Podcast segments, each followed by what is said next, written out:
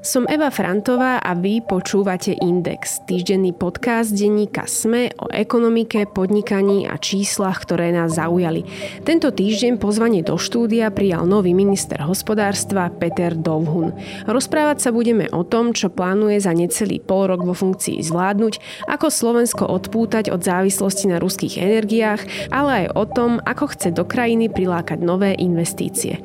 Najprv však krátky prehľad toho, čo sa v ekonomike za posledný posledný týždeň udialo. Veľkoobchodné ceny zemného plynu v Európe padli na najnižšiu úroveň za dva roky. Cena referenčného európskeho kontraktu na plyn s dodávkou v najbližšom mesiaci na burze TTE v Amsterdame v útorok 30. mája klesla na 23,50 eur za megawatt hodinu. Takýto lacný bol zemný plyn v Európe naposledy v júni 2021. Rekord dosiahli veľkoobchodné ceny plynu v Európe v marci 2022, krátko potom, ako Rusko Koncom februára zautočilo na Ukrajinu. Úrad na ochranu osobných údajov sa už zaoberá podnetom od strany Sloboda a Solidarita, či sa pri vyplácaní rodičovského dôchodku neporušuje všeobecné nariadenie Európskej únie na ochranu osobných údajov. Uviedla to hovorkyňa úradu Ivana Draškovič. Úrad podľa nej v tejto súvislosti rieši aj podania od dotknutých fyzických osôb v samostatných konaniach o ochrane osobných údajov. Liberáli tvrdia, že zásah do práv na ochranu osobných údajov, ktorý je sprevádzaný zverejňovaním výšky mzdy detí, môže pre Slovensko znamenať pokutu až vo výške 20 miliónov eur. Štyrikrát do roka môžu laickí investori nahliadnúť do sveta tých hviezdnych. Giganti z Wall Street musia nákupy a predaje akcií vždy ku koncu kvartálu referovať americkej komisii pre cenné papiere, ktorá ich následne zverejní. Z týchto záznamov sa dá vyčítať, akým firmám veria globálni top investori. Aké transakcie spravili Steven Cohen alebo George Soros? Aj to sa dočítate v článku kolegu Jozefa Tvardzíka na webe denníka SME. Značku KOB jednota bude v Bratislave zastupovať iný hráč ako doteraz. KOB jednota Dunajská streda, ktorá najprv otvorila predajňu na Dulovom námestí a neskôr aj na Mierovej ulici, prenecháva prevádzku KOB jednote Nové zámky. Dôvody sú ekonomické. Družstvo z Nových zámkov je vraj odolnejšie k rýchlým prevádzkovým zmenám podmienok v Bratislave. Viac na túto tému sa dočítate v texte kolegu Tomáša Vašutu, taktiež na webe denníka SME. Veroniku Remišovú na poste ministerky investícií vystriedal Peter Balík. Ministrom sa tak stáva v čase, keď Slovensko musí do konca roka vyčerpať miliardy skončiacich eurofondov a zároveň vyhlásiť výzvy z nového programovacieho obdobia takmer za 6 miliard eur, ktoré slúbila ešte jeho predchodkynia. Či je to podľa neho reálne a či sa na ministerstve chystá robiť personálne zmeny, sa dočítate v mojom rozhovore s ministrom taktiež na webe denníka SME. Zadlženosť domácností na Slovensku už nerastie, rastú však úrokové sadzby. Výsledkom je výrazný pokles záujmu domácností o nové hypotéky. Vyplýva to zo správy o finančnej stabilite, ktorú predstavili zástupcovia Národnej banky Slovenska. Objem hypoték poskytnutých v prvom štvrť roku tohto roka klesol v porovnaní s obdobím predchádzajúcich troch rokov o 31%. NBS upozorňuje, že rizikom pre domácnosti bude najmä pokles reálnych reálnych príjmov a vplyv rastúcich úrokových sadzieb na výšku mesačných splátok. Viac ako dvom tretinám zamestnaných ľudí totiž ich príjmy v priebehu roka 2022 v reálnom vyjadrení klesli. Doba sa mení, je nepredvídateľná a prináša so sebou nové výzvy. Každá zmena je však zároveň aj príležitosťou. Nastal čas digitalizovať vašu firmu – Pomôžeme vám s IT riešeniami, ktoré sú moderné, flexibilné a jednoduché. S rešpektom pre váš biznis. Telekom. Do štátnej sféry prišiel zo súkromného sektora. Najprv na ministerstvo financií, kde pôsobil ako poradca ministra pre oblasť IT, neskôr zastával post generálneho riaditeľa Slovenskej elektrizačnej a prenosovej sústavy. Dnes je ministrom hospodárstva v úradníckej vláde Ludovíta Ódora. Ponuku prijal naozaj z večera do rána, plány má však veľké. Čo chce za 5 mesiacov vo funkcii stihnúť? Ako chce Slovensko pripraviť na zimu? Aký plán má na jeho úplné odrezanie od ruských energií a čo investície. Príde na Slovensko v najbližších mesiacoch ďalší investor a vytvorí nové pracovné miesta? Aj o tom sa dnes budem rozprávať s novým ministrom hospodárstva Petrom Douhunom. Pán minister, vítajte. Ďakujem. My sme sa stretli pred pár mesiacmi, keď ste ešte šefovali Slovenskej elektrizačnej a prenosovej sústave. Mali ste veľké plány, bavili sme sa napríklad o dátovom centre, ktoré by malo vzniknúť o lokálnej energetike. Čo vás možno primelo k tomu, aby ste vzali pozíciu šéfa ministerstva hospodárstva v novej vláde? Ono to bolo skôr o tom, že kedy som dostal otázku, či si viem predstaviť byť v novej vláde na pozícii ministerstva a to bolo vo štvrtok po obede, ano. deň pred vymenovaním. Tá... Vodne na deň to bolo, preto pre mňa to bolo také ešte prekvapivé, že tak rýchlo ste sa vlastne rozhodli. Takže čo bolo také, že čo vás k tomu nejako primelo? Ja už som to hovoril aj svojim známym, aj kolegom, že keď som dostal ten prvý telefonát z prezidentskej kancelárie, tak som si vypýtal hodinu na rozmyslenie. A tú prvú pol hodinu som premyšľal nad tým, že dá sa na túto otázku odpovedať slušným spôsobom, že nie, bez toho, aby ste spálili mosty, stratili kredit a podobne. A potom, keď mi manželka povedala, akokoľvek sa rozhodneš, budem stať pri tebe a podporím ťa tých 5-6 mesiacov, tak som premyšľal nad tým, že či viem nadviazať na to, čo sme v SEPSE robili a či vlastne moja, moja fungovanie v tejto roli môže Slovensku priniesť oveľa viacej ako zotrvaním na pozícii v SEPSE. Ja som sa aj chcela presne na to spýtať, že do akej miery má vaše predchádzajúce pôsobenie možno pomohlo pri tejto práci, lebo je to predsa len veľmi prepojené. Riešite energetiku aj na jednom aj na druhom mieste, aj keď teda teraz je to len časť vašej práce, ale možno keby ste k tomuto niečo. Keď som nastupoval do SEPSu, tak som vnímal firmu ako prevádzkovateľa prenosovej sústavy, to znamená firmu, ktorá má jednak na starosti správu elektrostaníc, vedení, či už v rámci Slovenska alebo cezhraničných a zároveň má po svojej pôsobnosti dispečing, ktorý sleduje vlastne rovnováhu a zabezpečuje to, že svietime 24-7. Po prvých mesiacoch nielen na vnímania firmy, ale takisto aj tých víziev, ktoré prichádzajú na Slovensko a Európskej únii, som pochopil, že tá rola tej prenosovej sústavy, ak som sa pozeral a komunikoval s kolegami v zahraničí, je oveľa širšia. Teda ten výsledok je ten, o ktorom som hovoril, ale aby ten výsledok bol správny a relevantný, tak ten SEPS musí komunikovať, musí vnímať eh, veci aj nad rámec energetiky. Ak hovoríme o energetickej transformácii, to znamená, ako bude vyzerať energetika v roku 2030, 40, 50, bez toho, aby ste hovorili s podnikateľmi, bez toho, aby ste videli, ako bude vyzerať priemysel, ako tá spotreba bude požadovať, bude rásť a bude požadovať nové a nové zdroje, tak neviete robiť tú prácu v SEPSE poctivo a dobre. A to je možno jeden z tých prínosov tých dvoch, dva a pol roka v SEPSE, že vnímam nielen tú energetiku, ale aj to podnikateľské prostredie a vôbec celú spoločnosť. Pretože tak ako som hovoril vo svojom prvom prejave, energetika je veľmi komplikovaný alebo komplexný a vzájomne prepojený systém a tie správne riešenia by mali sa pozerať na všetky tri dimenzie, také tie hlavné. Že nemať iba bezpečnosť dodávok, aby bolo energii dosť a nepozerať sa len na to, aby sme zvyšovali podiel zdrojov e, energetických, že bezemisných, ale mať aj tú citlivosť pre tú cenovku, to znamená cenovú dostupnosť energii. Aj pozerať sa vlastne, ako to zasiahne teda nielen bežných obyvateľov, ale teda aj podniky a podobne. Presne. Aká bola možno vaša spolupráca s predchádzajúcim vedením? Lebo boli ste podľa mňa dosť úzkom kontakte, keďže SEPS je dosť úzkom kontakte s ministerstvom hospodárstva. Ako sa vám spolupracovalo? Tá spolupráca bola veľmi dobrá, partnerská a hlavne otvorená, pretože tie témy, ktoré boli na stole za tých posledných 9 mesiacov, bolo to o energokompenzáciách, bolo to o príprave podkladov pre aktualizovaný národný energetický a klimatický plán. Boli to veci spojené s obchodovaním, respektíve s podporou prenosu elektriny cez celú Európu a redesign trhu ako takého. Nemáte veľa času, predsa len do volieb nám ostávajú nejaké 4 mesiace. Čo bude teda za vás prioritou stihnúť v rámci rezortu? Na čo sa chcete zamerať? Zhodneme sa na tom, že ak prídete do takéto pozície, tak v tom prvom momente premýšľate nad tým, čo všetko by sa dalo. Moja osobná skúsenosť za dva, viac ako 25 rokov v biznise je taká, že čím viac je tých priorit, tým väčšia šanca je, že nespravíte za to obdobie nič.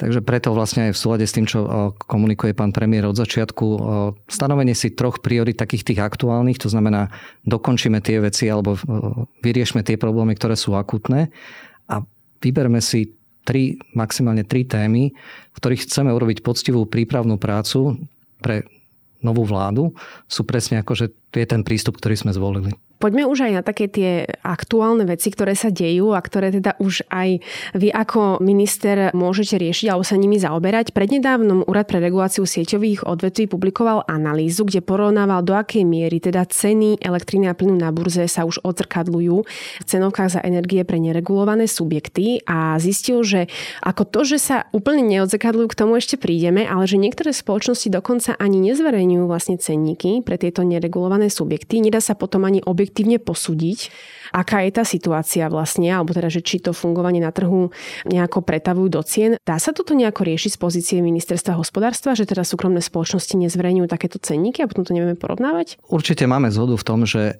regulovaný segment ako je energetika by mal prinášať a vytvárať trhové prostredie. To znamená, ktokoľvek má licenciu a povolenie na tomto trhu pôsobiť, mal by sa správať v súlade s trhovými mechanizmami a úrad pre reguláciu sieťových odvetví je na to, aby sledoval to správanie, vyhodnocoval jednotlivé signály a v prípade, že vidí problém, tak aby o tom na to jednak upozornil a na druhej strane dal aj návrhy riešení v rámci jeho kompetencií a vlastne jeho, jeho právomoci.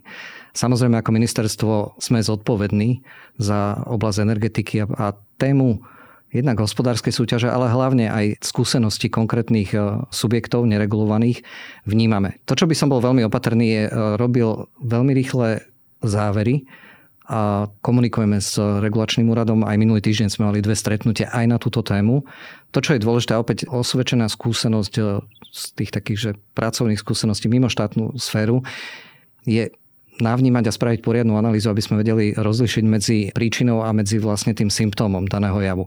A áno, to, že nie sú zverejňované ano. ceníky a nie každý teda dodávateľ má jasne stanovené, že toto je cena za megawatt hodinu, je tým symptómom. Otázka je, čo je tou príčinou. Prečo to teda a či, a či je to vlastne akože v rozpore s hospodárskou súťažou alebo nie. To sú práve tie analýzy, ktoré momentálne prebiehajú a samozrejme veľmi rád sa vyjadrím k tomu, keď tie detaily budem mať. Mhm, čiže máme to chápať tak, že aktuálne zhodnocujete tú situáciu, prečo je taká, aká je. A keď prídete na to prečo, tak nám dáte Myslím, že ďalšie informácie. Túto konkrétnu prácu robí práve úrad, mm-hmm. keďže e, je to jeho kompetencia. My ako ministerstvo, ktoré je zodpovedné za segment energetiky, samozrejme, že musíme, mali by sme tomu rozumieť, mať tie podklady a pomôcť v tom procese jednak zisťovania, jednak nastavenia pravidiel. A čo ten fakt, ktorý som spomenula už tak trošku aj v tej predchádzajúcej otázke, že tie ceny sa neznižujú dostatočne. Od začiatku roka do mája nám teda ceny na burzách klesli o 50%. Urso tvrdí, že cenníky, ak teda berieme do úvahy tie, ktoré videl, klesli o nejakých 30-35%. Podľa tých verejne dostupných ceníkov máme dokonca vyššie ceny pre neregulované subjekty ako napríklad Česko, Rakúsko alebo Nemecko.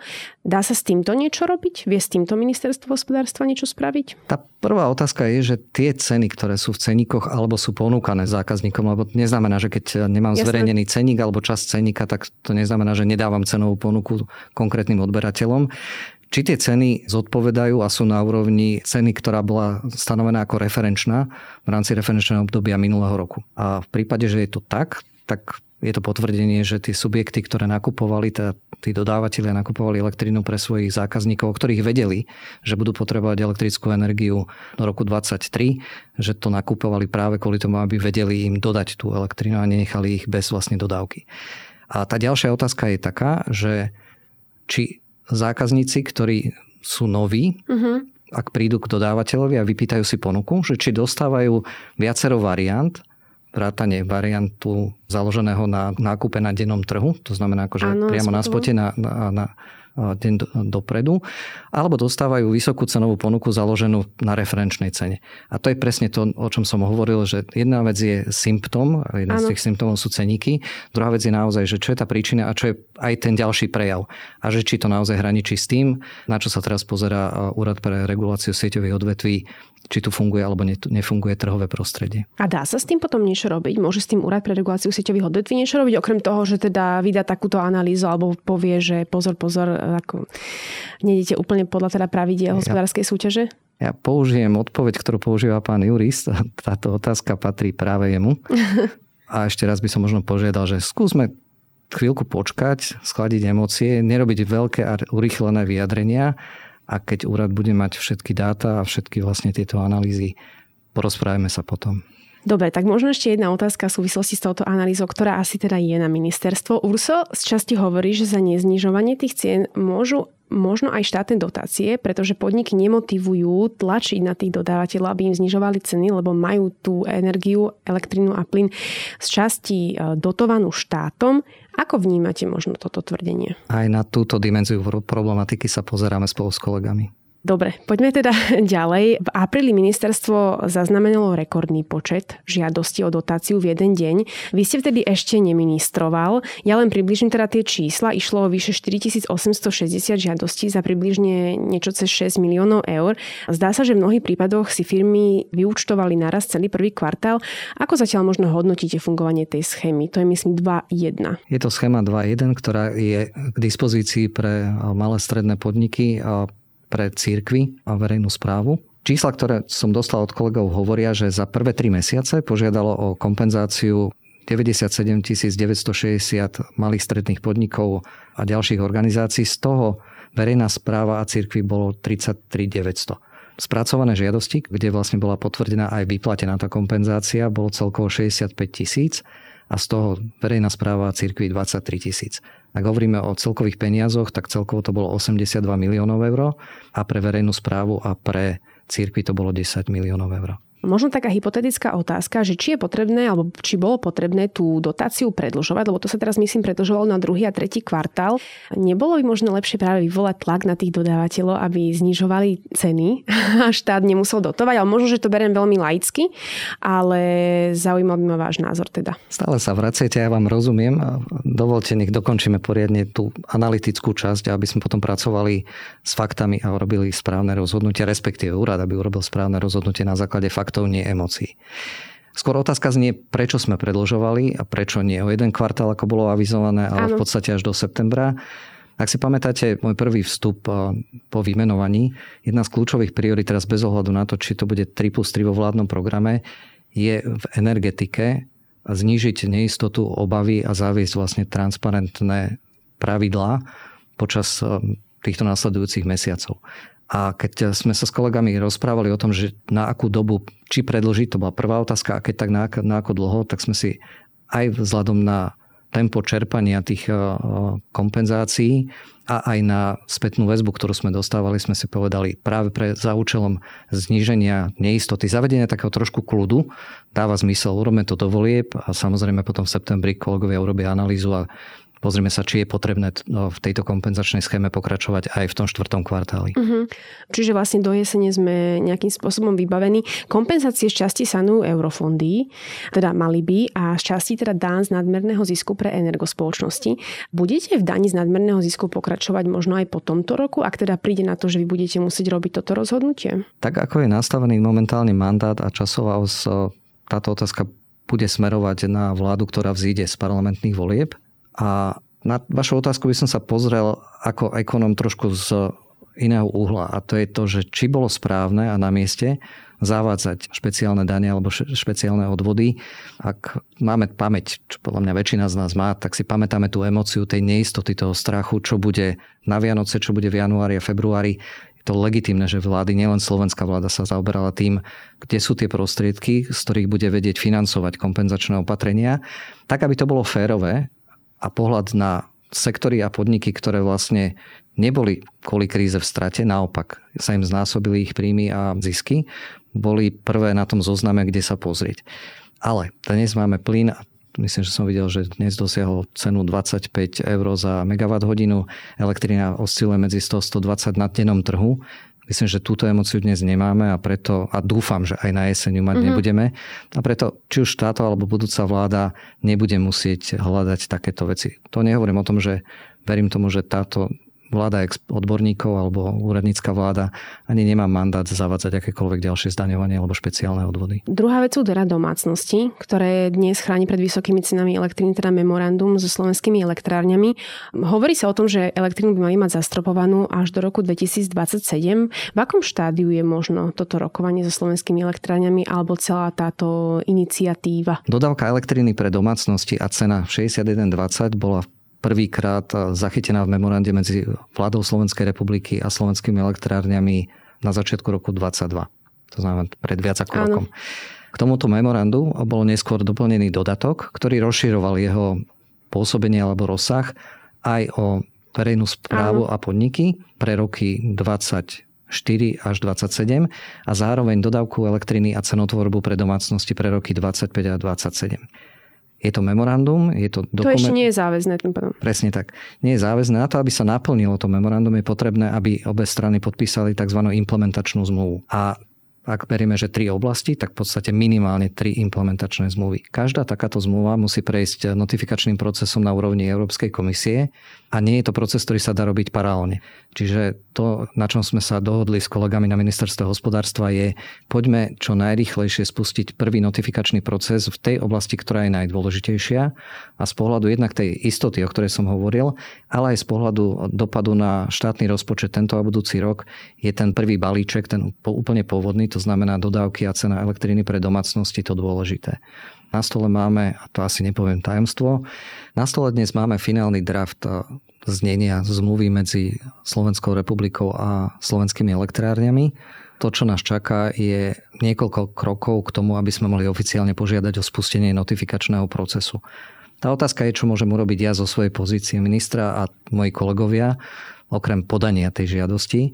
A to je aktívna komunikácia a promptné odpovedanie na otázky jednotlivých inštitúcií Európskej komisie. Možno ešte otázka k tomuto, že vlastne to zastropovanie Neskôr teda to, čo sa k tomu pridalo, malo byť až do roku 2027 aj pre domácnosti, aj samozprávy sme spomínali. Je to potrebné, takéto dlhé zastropovanie? Podľa vás? Keď vidíme, že tie ceny klesajú, ja viem, že to môže, nemusí to trvať, môže sa situácia zmeniť, ale je to teda dosť dlhé obdobie. Keď sa pripravovalo toto memorandum a tento dodatok, naši predchodcovia vyjednávali tieto podmienky so slovenskými elektrárňami v dobrej viere a podľa môjho osobného názoru s dobrým úmyslom v čase, o ktorom sme sa rozprávali, pod veľkým tlakom, s veľkými emóciami. Poznajúc dĺžku procesu notifikácie takejto zmluvy, predpokladám, že k tomu druhému balíčku a tretiemu sa dostane nová vláda. Prejdeme ešte k pripravenosti Slovenska na budúcoročnú zimu. Váš predchodca Karel Hirman eh, vystúpil so šéfom slovenského plinárenského priemyslu Miroslavom Kulom a tvrdili, že Slovensko má teraz zásobníky plné na 60% a do zimy ich zaplní ešte viac. Vtedy sa odborníci vyjadrovali, že to je skvelé, ale pomohla nám aj mierna zima a napríklad aj fakt, že Čína nedopytovala LNG v takej miere, ako mohla. Čo si o tom možno myslíte? Máme teda zásobníky dostatočne plné? Sme pripravení na zimu? To, na čo vám môžem odpovedať, sú fakty a aký je stav. Neprináleží mi hodnotiť e, a špekulovať nad tým, čo bolo v minulosti, aké boli príčiny.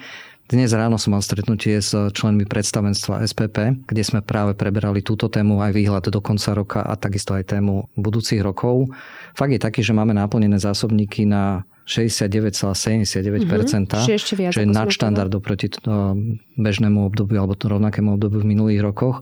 Zároveň takisto potvrdili, že čo sa týka dodávok plynu pre domácnosti, pre verejnú správu a pre podnikateľov, nevidia alebo nevidujú žiadne riziko a do Vianoc alebo teda do zimy sú tieto dodávky zabezpečené. Čo ma veľmi teší je aj tá tretia časť a to je odpoveď na otázku, že či máme alebo SPP, či má dohody o dodávkach plynu v prípade, že by došlo opäť k zníženiu alebo zre, no, úplne zastaveniu, zastaveniu dodávok z strany Ruska. Ruska. Uh-huh. A tá odpoveď je, je taká, že z toho, že 100% závislosti pred viac ako rokom sme dnes e, na úrovni 70-30, 70 prospech vlastne dodávok mimo Ruska. Uh-huh. Máme už možno informácie aj o tom, kde sa bude Slovensko snažiť nájsť tých zvyšných 30%, aby sa od Ruska odklonilo úplne? Lebo vieme napríklad, že Česi myslím, že podpisovali nejakú dohodu s Talianskom, aby sa úplne odklonili od Ruska. Máme už takéto niečo aj my, alebo teda SPP na tom pracuje nejako postupne, lenže či máte nejaké informácie v tomto smere? Aj ten dnešný stav, alebo to číslo 70% nebolo zo dňa na deň, ano. alebo z večera do rána a je súčasťou intenzívnej práce kolegov SPP a, a takisto aj kolegov na ministerstve hospodárstva a zahraničných vecí veci. Prebiehajú ďalšie rozhovory s ďalšími partnermi z rôznych regiónov. Myslím, že kolegovia z SPP dávajú pravidelne informáciu na verejnosť, keď sa to číslo navyšuje a mení. Uh-huh. Mňa len táto téma tak veľmi zaujíma. Rokujeme možno aj s niekým ohľadom LNG terminálu. Zatiaľ využívame tie v Taliansku a Chorvátsku. Stávajú sa nejaké v Nemecku. Či o tomto niečo vieme? Ja viem iba o tom, že rozhovory prebiehajú, ale nepoznám detaily a špecifika. Už keď sme sa pred pár mesiacmi bavili, hovorili ste teda o priorite budovania zelených zdrojov na Slovensku. Problémom sú však, teda vieme, povolovacie procesy a podobne. Je tu kapitola Repower EU v pláne obnovy. Keď som sa rozprávala s ľuďmi z plánu obnovy, hovorilo sa, že to bude teda jedna veľká priorita, tieto povolovacie procesy, hlavne čo sa týka EIA, teda vplyvov na životné prostredie. Vieme už možno aj nejaké detaily, že čo sa týmto myslí, lebo tam sa spomínajú hlavne veterné zdroje a nejaké také go-to zóny, čiže zóny, kde by bolo ľahšie dostať povolenie. Či máte nejaké informácie v tomto smere? Ak sa bavíme o, rozvoji obnoviteľných zdrojov a nielen na výrobu elektrickej energie, ale takisto aj na získavanie tepla, tak hovoríme hlavne o troch kategóriách, to znamená slnko, vietor a geotermal. Na postavenie väčších zdrojov potrebuje investor mať konkrétne povolenie, teda okrem tých, ktoré sú predmetom stavebného konania, ako je územný plán, súhlas dotknutých majiteľov pozemkov a podobne. A potom dopady na životné prostredie, čiže EIA malá, veľká, to sú procesy, ktoré dnes sú nastavené takým spôsobom, že trvajú niekoľko rokov a aj keď je investor pripravený, má partnera, má finančné prostriedky, tento proces obrzdí. Podľa mojich vedomostí toto je jedna z kategórií, kde práve ten koncept, ktorý by mal byť pripravený na zjednodušenie týchto procesov, je na stole. Tá druhá veľká téma, diskutovali sme o tom vlastne aj pred pol rokom, aj pred troma mesiacmi, aj pred rokom, sú limity z pohľadu prenosovej sústavy, Áno. či už kapacitné, alebo v rámci priepustnosti, alebo flexibility. Tu vám poviem len jeden príklad a nechám vás potom ísť ďalej. Ja som práve minulý týždeň riešila aj taký konkrétny prípad čitateľa, ktorý si zapojil fotovoltiku do siete, dostal teda povolenie, Distribučná spoločnosť mu povedala, že teda kapacita v sieti je, pripojil sa. A teraz väčšinu dňa, kedy svieti slnko nevyrába, pretože menič mu kvôli prepetiu sa vypne a rieši to vlastne už myslím, že niekoľko mesiacov. A teda boli tam aj ľudia z, zo strany e, dodávateľa energii, zo strany distribučnej spoločnosti a tvrdia teda, že v sieti problém nie je, ale teda nameralo sa tam vysoké napätie a keď začne fotovoltika vyrábať, tak ho ešte zvýši a tým pádom sa to vypne. No a jemu sa nevracajú tie investované prostriedky, keďže má aj virtuálnu batériu, čakal, že teda to bude fungovať inak. A tu vidíme vlastne tie limity tej siete, ktoré máme už dnes, keď v podstate ešte ani toľko veľa ľudí tú fotovoltiku nevyužíva, ako by možno niekedy v budúcnosti chcelo. To len tak na margo e, siete. No. Ďakujem veľmi pekne za tento konkrétny príklad alebo skúsenosť. Nepočul som ju, ale viem si predstaviť, že takéto niečo sa stáva. My sme mali, keď som bol ešte v SEPSE, posledný veľký rozhovor s predstaviteľmi distribučných spoločností v polovici apríla práve na tému, aká je naozaj tá kapacita ich distribučných sústav a aká je miera pripojenia. Tam sme sa vlastne rozprávali o, o troch kategóriách, o všetkých tých troch kategóriách, keď zoberieme teraz tie slnečné elektrárne alebo solárne zdroje. Sú to malé zdroje a ten prípad, ktorý popisujete pravdepodobne Áno. rezidenčný rooftop alebo teda elektráre na streche. Áno. Potom sú to lokálne zdroje, ktoré sú v podstate totožné, je to na streche alebo akože v rámci areálu priemyselného podniku alebo školy, samozprávy. A tretie sú veľké zdroje. Čo sa týka malých zdrojov, podľa mojich vedomostí Východoslovenská distribučná spoločnosť už od začiatku tohto roka zaviedlo pravidlo také, že každá jedna žiadosť, ktorú dostanú, bude vybavená s pozitívnym stanoviskom. Uh-huh. To znamená, že by sa nemalo stať, že daný zákazník dostane zamietavú odpoveď. Otázka je, že keď požiada o to maximálnu kapacitu, čo je viac ako 10 kW pík, či mu pripoja toto zariadenie hneď, alebo mu povedia, že ste momentálne v tej časti obce alebo mesta, kde je viacero zdrojov, alebo ste vo väčšej vzdialenosti od najbližšieho transformátora, ako tá sústava uniesie, ale vieme vám pripojiť aj prvú polovicu uh-huh. požadovaného inštalovaného výkonu a keď dokončíme nevyhnutné úpravy a investície, tak vám potom vlastne dáme informáciu a signál, že môžete spustiť vlastne zvyšok alebo ho dobudovať. To nie, nie je tak, že vybudujete a sedíte. Verím tomu, že takýto prístup postupne, ak už nezaviedli, tak zavedú aj ďalšie tri distribučné spoločnosti. Treba vnímať naozaj to, že nie je to o kapacite na území ako východné Slovensko, stredné, západné, to špecifikum naozaj môže byť dokonca akože v rámci menšej obce. Aj v rámci ulice, nie? Presne, aj v rámci ulice. Veď závisí asi od toho, že koľko je tam ľudí pripojených, koľko z nich má už fotovoltiku. Niektorí dokonca môžu byť pripojení na čierno. ja len teda uvažujem. No, modernizácia siete je ale taká tiež celkom jedna veľká téma. Mali by do nej ísť nejaké finančné prostriedky. Aj myslím, že z plánu obnovy. Máme nejaký časový horizont, že kedy by sa takáto modernizácia siete mala uskutočniť, respektíve aké množstvo peňazí by týmto smerom malo ísť? Investície do obnovy a do modernizácie sieti sú súčasťou investičných plánov každej jednej spoločnosti, ktorá podniká v eh, tejto oblasti, či už to prevádzkovateľia distribučných sústav, alebo je to SEPS ako prenosová sústava. Čo je veľmi pozitívne, je rozhodnutie jednak Európskej komisie a takisto vlastne aj vlády Slovenskej republiky, že v rámci kapitoly Repower vyčlenili čas prostriedkov práve na budovanie tej infraštruktúry. Zhodneme sa na tom, že do budúcna určite chceme zvyšovať spoločne podiel spotreby elektrickej energie, ten podiel na tej spotrebe, aby bol z obnoviteľných zdrojov, aby bol bezemisný. To znamená, že je potrebné budovať aj nové zdroje na výrobu elektriny. Bez tej siete to ale nejde. A je to nielen na úrovni krajiny, ale na úrovni práve to, čo ste hovorili, že niekedy aj tej ulice alebo, alebo jednotlivých tých prvkov. Ešte keď sme pri tej e, prenosovej sústave a investícií do nich, veľa ľudí teraz chce si fotovoltiku dať na strechu, chce nejakým spôsobom šetriť, odpojiť sa teda od toho hlavného zdroja, aspoň do istej miery byť nezávislý. Čo im možno odporúčate si všímať, keď idú inštalovať fotovoltiku, aby nakoniec nemali podobné problémy ako ten pán, ktorého som vám spomínala? Ja by som začal najprv prvou otázkou a to je, že aký výkon potrebujem na streche svojho rodinného domu. Aby sa nestalo to, že si namontujem to maximum cez 10 kW píku, napriek tomu, že to nepotrebujem, aj keď tá vidí na tej virtuálnej baterke, ako rozumiem, že to dáva nejakú časť tej ekonomickej návratnosti, ale môže práve spôsobiť, že sa netrafíte do toho celkového výkonu, ktorý na vašej ulici tá ulica vie zvládnuť. Čiže to je taká tá prvá vec. Druhá vec, pozrel by som sa a spýtal by som sa tej spoločnosti, ktorá mi dáva ponuku, aké má referencie, aké má skúsenosti a aké sú naozaj že skúsenosti konkrétnych zákazníkov s tou technológiou. A tretia otázka, ktorú by som si položil, je, že či tá daná spoločnosť, ktorá príde, namontuje a pripojí mi to zariadenie, v akom čase začína komunikovať s prevádzkovateľom distribučnej sústavy. Či je to hneď na začiatku a ešte predtým, než sa dohodneme na tej špecifikácii a na tom tempe a čase, alebo až potom, čo mi to namontuje a povie, a teraz ideme si vybaviť tie jednotlivé papiere.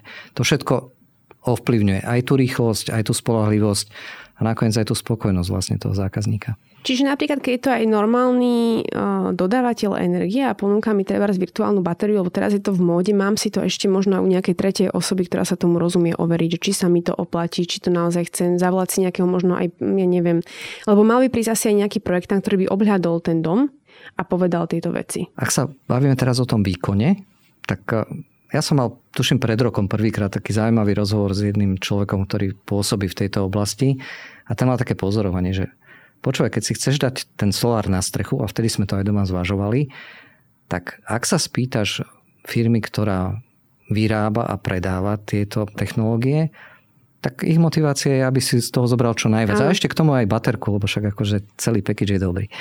Ak sa spýtaš firmy, ktorá dodáva elektrínu a ponúka ti vlastne akože to uloženie tej prebytočnej alebo tej elektriny, ktorú nespotrebujem hneď v tú chvíľu, tak takisto pravdepodobne, akože tá motivácia bude čo najviac, aby teda Áno. sme vedeli si navzájom pomôcť. Keď sa ale spýtaš naozaj človeka, ktorý tomu rozumie z pohľadu teraz fyziky, tak v prípade, že tá tvoja spotreba je taká vysoká, že potrebuje to maximum, ti to potvrdí. V prípade, že nie, tak sa ťa bude pýtať otázky a dospejete vlastne k takému tomu optimu. Uh-huh. 3, 6, 9 závisí od tvojej spotreby. Čiže to je prvá vec ako taká. Nemám skúsenosť s dodávateľmi elektrickej energie ako subjektu, ktorý by mi v minulosti ponúkol túto montáž, uh-huh. že či má aj ten tým, ktorý potom tie montáže realizuje, alebo si ich kontrahuje mimo svojej spoločnosti. Platí ale, čo som povedal pred chvíľkou. Tie otázky sú vždycky, a to nie len iba pri stavbe toho zdroja na streche. Myslím, že každý, kto staval dom alebo kupoval niečo hodnotnejšie, tak ocenil to, keď si zobral čas na premyslenie, na referencie a urobil zodpovedné rozhodnutie, nie zo dňa na deň. Čiže premyslieť si a hľadať referencie, pýtať sa. Za svoje obdobie ministrovania sa chcete zamerať aj na investičné stimuly pre firmy prichádzajúce na Slovensko. Minulý týždeň ste odklepli daňovú úľavu pre firmu Hoval z Istebného vo výške 8 miliónov eur. Prečo práve táto firma dostala daňovú úľavu? Ono tá priorita ministerstva hospodárstva nie je hľadať e, zdroje na investičné stimuly, ale je možno úroveň trošku vyššie. Potrebuje alebo nepotrebuje každá krajina vrátane Slovenska priame zahraničné investície. A odpovedia moja ako ekonóma určite áno, pretože to prispieva nielen hospodárskému produktu, respektíve výkonnosti ekonomiky, ale vytvára to pracovné miesta. V prípade, že je to kombinácia nových moderných technológií a vývoja, tak aj know-how a pridanú hodnotu. A ak sa pozrieme na to, že jedna z veľkých investícií, ktorá nás čaká, nielen Slovensko, ale aj Európa je v oblasti energetickej transformácie, tak príchod nových investícií a nemusia byť v tom úplne najvyššom leveli tých strategických práve v oblasti e, výroby a vývoja technológií, ktoré budeme potrebovať v procese transformácie, sú viac než vítané. Tým ste vlastne odpovedali na tú moju ďalšiu otázku, že vyzerá to tak, že sa naozaj začíname venovať tej časti energetiky. Viacero firiem v poslednom období vlastne podporili nejakým spôsobom aj vaši predchodcovia. Minulý týždeň ste potvrdili aj príchod nemeckej skupiny Winkelmann, ktorá v Rímavskej sobote postaví fabriku na zásobníky vody pre technologické systémy vykurovania a zásobovania teplovodou. Môj kolega Jozef Rínik robil záverečný rozhovor s vašim predchodcom ministrom Hirmanom. Ten povedal, že vašou úlohou úlohou bude hlavne dotiahnuť niektoré zahraničné investície, hlavne možný príchod spoločnosti Bož do Prešova, pretože vraj nešťastné výroky pána Sulíka pred odchodom z funkcie tejto investícii veľmi nepomohli. Ako sa nám teda vyvíja investícia Bošu na Slovensku? Ja verím, že rozhodnutie vlády minulý týždeň schváliť investičnú zmluvu so spoločnosťou Winkelmann dalo všetkým potenciálnym investorom aj tým, s ktorými prebiehajú aktuálne rozhovory, signál, že táto vláda drží kontinuitu, je tým partnerom na pokračovanie rozhovorov a hľadanie tej win-win dohody. Ak dovolíte, budem držať tradíciu, ktorú majú kolegovia na ministerstve hospodárstva, financií a v Sário, že detaily jednotlivých zmluv a rokovaní nekomentujeme až do momentu, keď je buď podpísaná dohoda alebo skončia rokovania. Čiže nám asi neprezradíte nejaké možno ďalšie spoločnosti, s ktorými rokujete v tomto smere. To by som si protirečil. Toľko minister hospodárstva Peter Douhun. Ďakujem. A ja veľmi pekne ďakujem.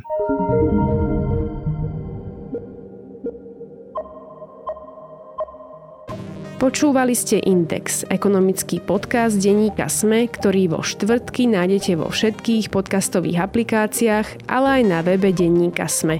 Som Eva Frantová a na tvorbe podcastu sa podielal aj Marek Franko.